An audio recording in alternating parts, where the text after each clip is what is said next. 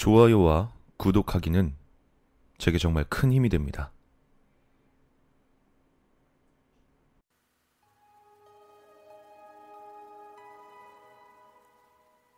고등학생 때의 일이다.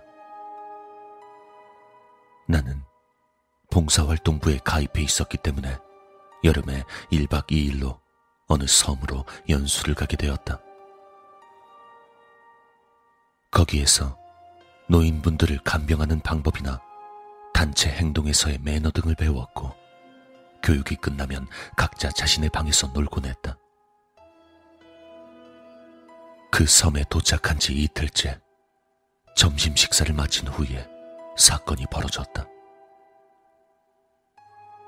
봉사활동부다 보니 연수원의 청소 역시 우리가 하게 되었는데 나는 남자 화장실 담당이었다.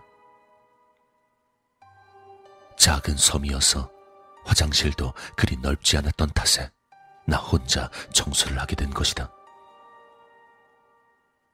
그런데 네 개의 칸 중 한 곳의 문이 닫혀 있었다. 나는 누군가 화장실에 들어가 있는 것으로 생각하고 잠시 기다리고 있었다. 그렇지만 10분 정도가 지나도 안에 있던 사람은 나올 생각을 하지 않았다. 이상하네. 너무 오래 걸리는 것 같은데. 그렇게 생각하며 난 또 잠시 기다렸다. 하지만 청소 시간이 얼마 남지 않았던 탓에 어쩔 수 없이 난 말을 걸었다. 저, 죄송합니다. 물 좀 틀게요.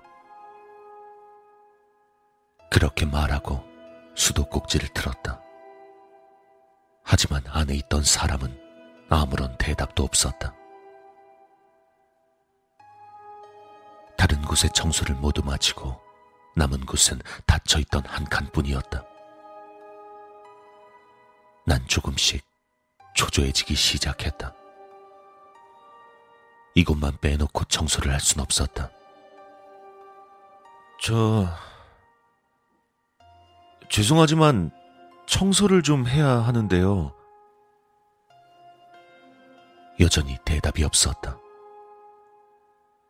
나는 문 아래쪽으로 화장실 안쪽을 들여다보았다. 볼일을 보고 있다면 보통 발이 보이기 마련이다. 하지만 거기엔 아무것도 없었다. 나는 누군가 장난을 치기 위해 변기 위에 올라가 있는 거라고 생각했다. 그래서 슬며시 다가가 문틈을 들여다보았다. 그 순간 나는 비명을 지르며 물러설 수밖에 없었다. 문 안쪽에서 누군가 내 쪽을 보고 있었다. 그 작은 틈새를 통해 나와 눈이 마주쳐버린 것이다. 깜짝 놀란 나는 곧장 밖으로 나가 연수원 사람들을 불렀다. 다행히도 연수원 직원이 가까이에 있어 함께 화장실을 살펴볼 수 있었다. 하지만 그 칸엔 아무도 없었다. 곧장 사람을 불렀기에 누군가가 있었다면 그렇게 빠른 시간 안에 도망칠 수 없었다. 더욱 놀라웠던 것은 그 칸만 재래식 변기가 놓여 있었단 것이다. 그렇다면 도대체 어떻게 발이 보이지 않았던 것일까? 허공에 떠있기라도 하지 않은 이상 불가능한 이야기였다.